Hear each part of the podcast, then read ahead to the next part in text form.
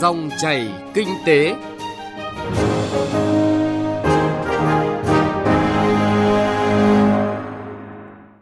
Cảm ơn quý vị và các bạn đã đón nghe dòng chảy kinh tế hôm nay, thứ ba ngày mùng 7 tháng 1 năm 2020. Chương trình hôm nay sẽ có những nội dung đáng chú ý sau. Hướng tới sản xuất tiêu dùng bền vững, trách nhiệm không chỉ của doanh nhân, doanh nghiệp. Phỏng vấn ông Vũ Minh Lý, Phó Giám đốc Trung tâm Truyền thông Tài nguyên và Môi trường về chủ đề tạo điều kiện cho khởi nghiệp bảo vệ môi trường, hướng tới phát triển kinh tế bền vững.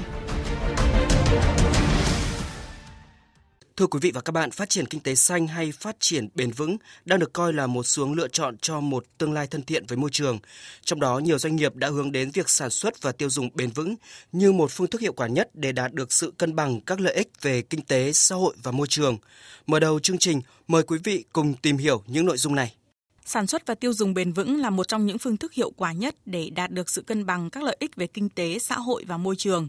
Thực hiện sản xuất và tiêu dùng bền vững góp phần đạt được các mục tiêu phát triển bền vững của kế hoạch hành động quốc gia trong chương trình nghị sự 2030 vì sự phát triển bền vững, góp phần vì mục tiêu phát triển bền vững toàn cầu. Phó giáo sư tiến sĩ Lê Xuân Đình, tổng biên tập tạp chí Kinh tế và Dự báo nêu những số liệu đáng chú ý khái quát hiệu quả hoạt động sản xuất và tiêu dùng bền vững. Chiến lược sản xuất sạch hơn được triển khai từ năm 2009.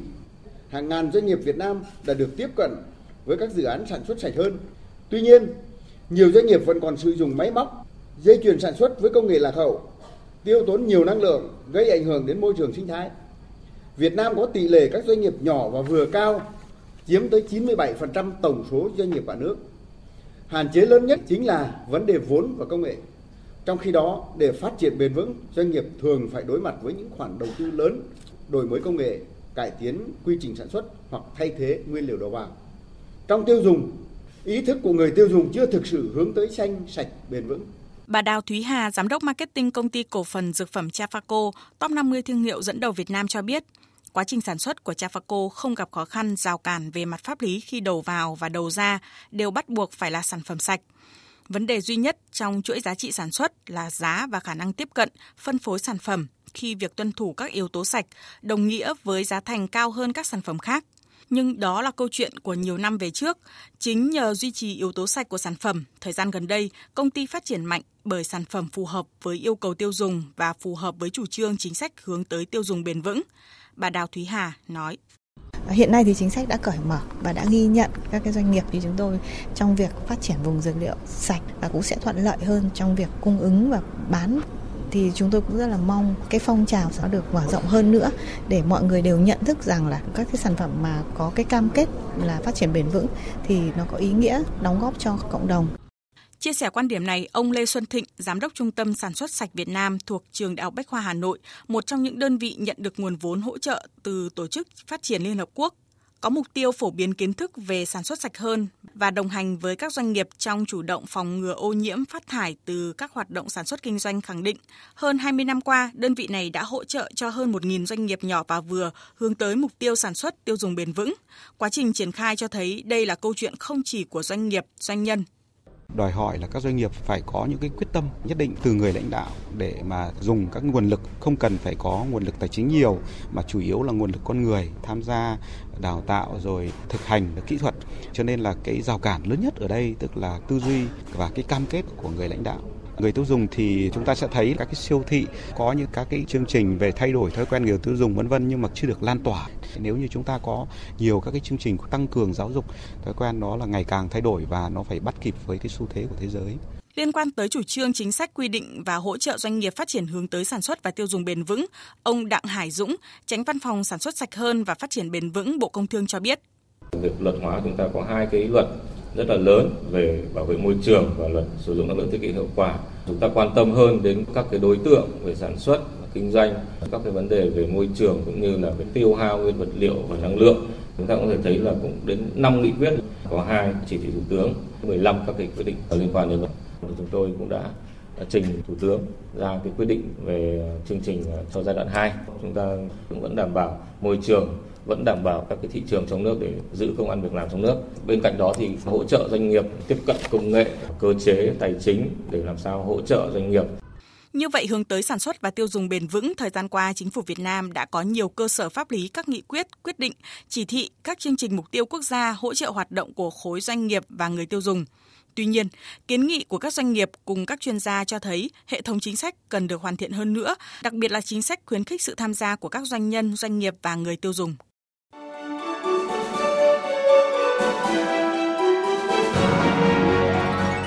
Dòng chảy kinh tế, dòng chảy cuộc sống.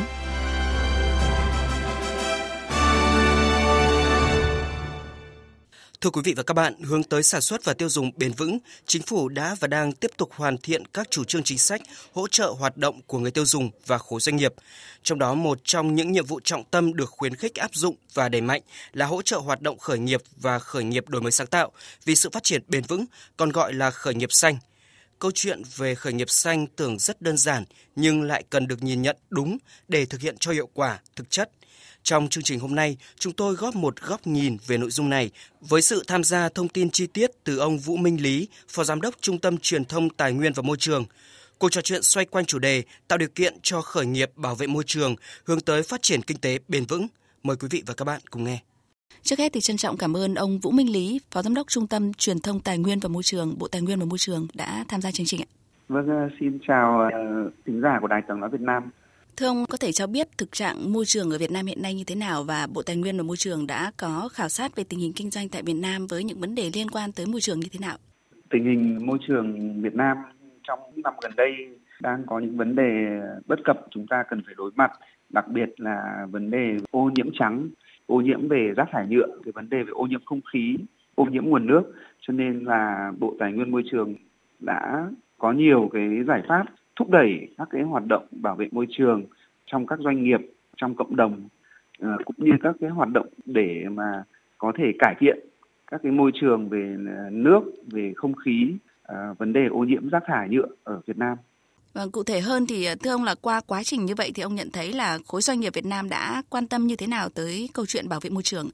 Ờ, chỉ nói riêng trong lĩnh vực về chống rác thải nhựa thì cái sự vào cuộc của các doanh nghiệp Việt Nam rất là tốt đặc biệt là ở trong ờ, khối các doanh nghiệp ngành hàng bán lẻ cũng như là hàng không ờ, bộ tài nguyên môi trường cũng đã tổ chức triển khai ký cam kết chống rác thải nhựa với tất cả các doanh nghiệp lớn trong ngành hàng bán lẻ Ờ, như là Vinmart, Sài Gòn Copmart rồi ờ, với các doanh nghiệp mà có sự liên doanh với nước ngoài như là à, Eon hay là Lotte Mart thì tất cả các doanh nghiệp bán lẻ cũng đã cam kết là hưởng ứng ờ, cái phong trào chống nước thải nhựa do thủ tướng chính phủ và bộ tài nguyên môi trường phát động bằng những cái hành động rất là cụ thể. Chẳng hạn như là họ sẽ cam kết không bán ống hút nhựa trong các cái siêu thị của mình rồi thay thế túi ni lông bằng các cái vật liệu thân thiện với môi trường để bao gói sản phẩm như là thay thế lá chuối rồi lá sen lá rong vân vân trong việc uh, bao gói cái thực phẩm khi mà người tiêu dùng đến các siêu thị. Uh, rồi tất cả các hãng không của Việt Nam uh, như là Việt Nam Airlines, Bamboo Airways, uh, Pacific Airlines thì họ đều có những cái tuyên bố hành động và có những hành động rất là cụ thể thiết thực tham gia cái phong trào chống rác thải nhựa bảo vệ môi trường chẳng hạn như là Bamboo Airways thì họ đã xây dựng các cái đường bay xanh uh, gọi là fly green cam kết là không có phát sinh rác thải nhựa trên các cái đường bay như vậy. Uh, hay là Vietnam Airlines chẳng hạn thì họ cũng đã cam kết và thực sự uh, họ triển khai ở trên thực tế là không phát sinh cái túi ni lông ở trên các tuyến bay của họ. Mặc dù là cái việc uh, chuyển đổi uh, từ các cái vật liệu uh, ni lông vật liệu nhựa Ờ, sang các cái vật liệu thân thiện môi trường thì nó làm gia tăng cái chi phí đầu vào của các doanh nghiệp ờ, từ 10 đến 15%. trăm. Ờ, tuy nhiên là vì sự nghiệp bảo vệ môi trường thì các doanh nghiệp đều vào cuộc rất là tốt. Vâng, ờ, như ông vừa nêu những thông tin, những tín hiệu rất là tích cực từ khối doanh nghiệp tham gia vào vấn đề bảo vệ môi trường và đặc biệt là để ờ, ngăn chặn rác thải nhựa đấy ạ. Ờ, còn những thông tin khác, ví dụ như là trong cộng đồng khởi nghiệp chẳng hạn, thì chúng ta có một cái tín hiệu tích cực nào đó là những ý tưởng khởi nghiệp hoặc là những cái dự án khởi nghiệp mà nhằm vào mục đích là bảo vệ môi trường và và chống rác thải nhựa này không ạ thưa ông? Có thể nói là xuất phát từ cái chủ trương của chính phủ thì các doanh nghiệp cũng đã tham gia rất là mạnh mẽ vào cái công cuộc bảo vệ môi trường, đặc biệt là họ tìm kiếm những cái công nghệ, những cái giải pháp ờ, làm cho môi trường tốt hơn. Ờ, từ cái câu chuyện về xử lý chất thải rắn trong xây dựng cũng như là xử lý các cái chất thải nhựa ờ, đã có rất là nhiều các công nghệ mới của nước ngoài của các nước tiên tiến được áp dụng đưa vào Việt Nam. Chẳng hạn như là có một doanh nghiệp đã nhận xử lý toàn bộ chất thải rắn trong xây dựng ờ, từ những cái chạc những cái bê tông bỏ đi trong cái phá rỡ các cái công trình ờ, xây dựng thì họ đã biến thành gạch lát vỉa hè ờ, tái sử dụng tất cả những cái chất thải trong xây dựng như vậy để phục vụ lại cuộc sống của con người. Rất là nhiều bạn trẻ đã khởi nghiệp trong lĩnh vực bảo vệ môi trường và họ rất là rất là thành công. Bước đầu thì cũng đã mang lại cái lợi ích vừa là cho doanh nghiệp, vừa là cho người tiêu dùng và cho cộng đồng. Vâng thưa ông, khi tiếp cận với cả những doanh nghiệp hay là các cá nhân mà có những ý tưởng hay là những cái dự án khởi nghiệp như vậy thì ờ, ông nhận thấy là các bạn ờ, thực sự có khả năng mang lại hiệu quả như thế nào? Và ờ, các bạn đang gặp phải những cái điều kiện khó khăn như thế nào cần được trợ giúp vì vì vấn đề môi trường của Việt Nam ạ? Đầu tiên thì phải nói là cái thuận lợi rất là lớn đối với các doanh nghiệp mà khởi nghiệp trong lĩnh vực bảo vệ môi trường ở cái thời điểm này bởi vì là Ờ, họ đã đáp ứng ờ, rất là đúng và trúng cái hướng của chính phủ cũng như bộ tài nguyên môi trường trong việc là kêu gọi ờ, tìm kiếm các cái giải pháp những cái công nghệ mới để thay thế cho những cái công nghệ cũ lạc hậu và tác động tiêu cực đến môi trường cả môi trường nước cũng như là môi trường đất môi trường không khí. Thì cái thuận lợi là họ có được uh, cái sự ủng hộ rất lớn từ các cơ quan quản lý nhà nước. À, tuy nhiên là khởi nghiệp trong lĩnh vực ừ, bảo vệ môi trường thì không phải là không có nhiều khó khăn và cái khó khăn lớn nhất mà các doanh nghiệp gặp phải là cái chi phí đầu vào cho các cái sản phẩm cho các cái công nghệ ừ, thân thiện môi trường thì hiện nay nó còn à, khá là đắt đỏ à, một số các cái chính sách của nhà nước à, đối với các cái doanh nghiệp kinh doanh sản xuất kinh doanh trong cái lĩnh vực bảo vệ môi trường thì cũng cũng chưa đáp ứng được cái mong đợi của của các bạn ấy. À, chẳng hạn như là về ờ, thuế chẳng hạn hay là chính sách về nhập khẩu các cái công nghệ các cái dây chuyền. Theo như các bạn ấy nói vẫn còn rất là là cao. Hay là cái tiền thuê đất ờ, dành cho các doanh nghiệp mà có những cái nhà máy xử lý chất thải tái chế cũng còn những cái bất cập mà chúng ta cần phải điều chỉnh để các doanh nghiệp tham gia trong lĩnh vực bảo vệ môi trường có thể lớn mạnh và phát triển. Thưa ông này, chúng tôi cũng đã từng ghi nhận về một vài những dự án khởi nghiệp trong lĩnh vực này, ví dụ như là dự án PAME chẳng hạn. Ờ, các bạn có khẳng định một trong những điều khó khăn như ông vừa mới nêu, đó là câu chuyện về chi phí đầu vào hay là nhập khẩu những cái công nghệ đấy. À, dự án PAME nó là cái sự tổng hòa của việc à, gọi là đổi mới sáng tạo từ cái việc mà sản xuất các cái, cái thiết bị cảm biến tức là cái thiết bị phần cứng ừ. cho đến à, đổi mới sáng tạo trong cái việc uh, gọi là đưa cái thông tin cho người dân và cũng như đổi mới sáng tạo trong cái mô hình mà chung tay vào cộng đồng. Đối với PAME cái bài toán mà chúng tôi à, thấy là nhiều cái cái thách thức đó là cái việc sản xuất thiết bị hay sản xuất thì chúng ta biết được rằng là cái ngành công nghiệp sản xuất cái vật chế tạo của Việt Nam cũng mới bắt đầu thôi khi chúng ta muốn làm một cái sản phẩm mà made in Việt Nam ấy, thì chúng ta có gần rất nhiều công nghệ hỗ trợ để có sản xuất thiết bị ờ, đó. Ở Pame thì hiện nay thì uh, chúng tôi mong muốn được rằng có mấy cái sự hỗ trợ. Thứ nhất là hỗ trợ về mặt trang thiết bị đặc biệt ở đây là liên quan thiết bị cảm biến thì nó cần những cái trang thiết bị để chúng ta có thể kiểm chuẩn hiệu chuẩn, đánh giá chất lượng, để chúng ta có thể xây được những cái sản phẩm mà nó không chỉ là có thể áp dụng tại Việt Nam mà chúng ta có thể mang ra các nước khác trên thế giới chúng ta áp dụng, làm ngay những cái sản phẩm đấy hoặc là đưa thiết bị kiểm tra à, đấy tại Việt Nam thay vì phải đưa ra nước ngoài. Vâng thưa ông, nếu như mà đang có nhiều bạn cùng có những ý tưởng khởi nghiệp đổi mới sáng tạo ờ, rất là thiết thực cho môi trường, ví dụ như là PAME chẳng hạn, hay là trong vấn đề phòng chống rác thải nhựa như ông nêu từ đầu chương trình tới giờ, và các bạn đang gặp khó trong những vấn đề này thì ờ, có thể nhận được cái sự hỗ trợ như thế nào từ từ chính Bộ Tài nguyên và Môi trường chẳng hạn ạ? Ừ, chúng tôi luôn luôn ờ, đồng hành và ủng hộ tất cả các cái doanh nghiệp khởi nghiệp trong lĩnh vực bảo vệ môi trường để có thể đóng góp vào sự phát triển của đất nước bất kỳ một doanh nghiệp nào các bạn khởi nghiệp trong lĩnh vực này thì có thể uh, tìm đến chúng tôi để chúng tôi có thể hỗ trợ về mặt kỹ thuật, về mặt nguồn lực, kể cả nguồn lực tài chính. Bởi vì uh, như các bạn biết là Bộ Tài nguyên Môi trường hiện nay thì đang quản lý một cái quỹ uh, chính phủ cho phép thành lập đấy là quỹ bảo vệ môi trường Việt Nam. Thì cái quỹ này hiện nay cũng uh, đang hỗ trợ uh, rất là tốt cho các dự án bảo vệ môi trường, cho các dự án khởi nghiệp nếu các bạn có nhu cầu vay vốn ờ, với sự hỗ trợ ờ, của nhà nước, với cái chính sách ờ, cái lãi suất rất là thấp để hỗ trợ cho các bạn khởi nghiệp, thì các bạn có thể tìm đến quỹ bảo vệ môi trường Việt Nam do Bộ Tài nguyên Môi trường trực tiếp quản lý để có thể nhận được sự hỗ trợ từ chính phủ, từ Bộ Tài nguyên Môi trường cho các dự án khởi nghiệp của các bạn. À, ông có thể có một gợi ý nào đó để cho các bạn mà mới chỉ bắt đầu là nghĩ rằng là mình sẽ khởi nghiệp trong lĩnh vực môi trường thôi thì các bạn có thể tập trung vào những ý tưởng ở trong cái vấn đề gì của môi trường chẳng hạn? À, có rất là nhiều uh, lĩnh vực mà các bạn có thể tham gia cùng với Bộ Tài nguyên Môi trường để hỗ trợ cho bộ cũng như là chính phủ các cái giải pháp về bảo vệ môi trường một cách uh, bền vững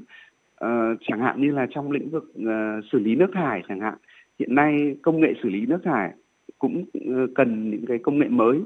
Hay là đặc biệt là công nghệ uh, về tái chế chất thải nhựa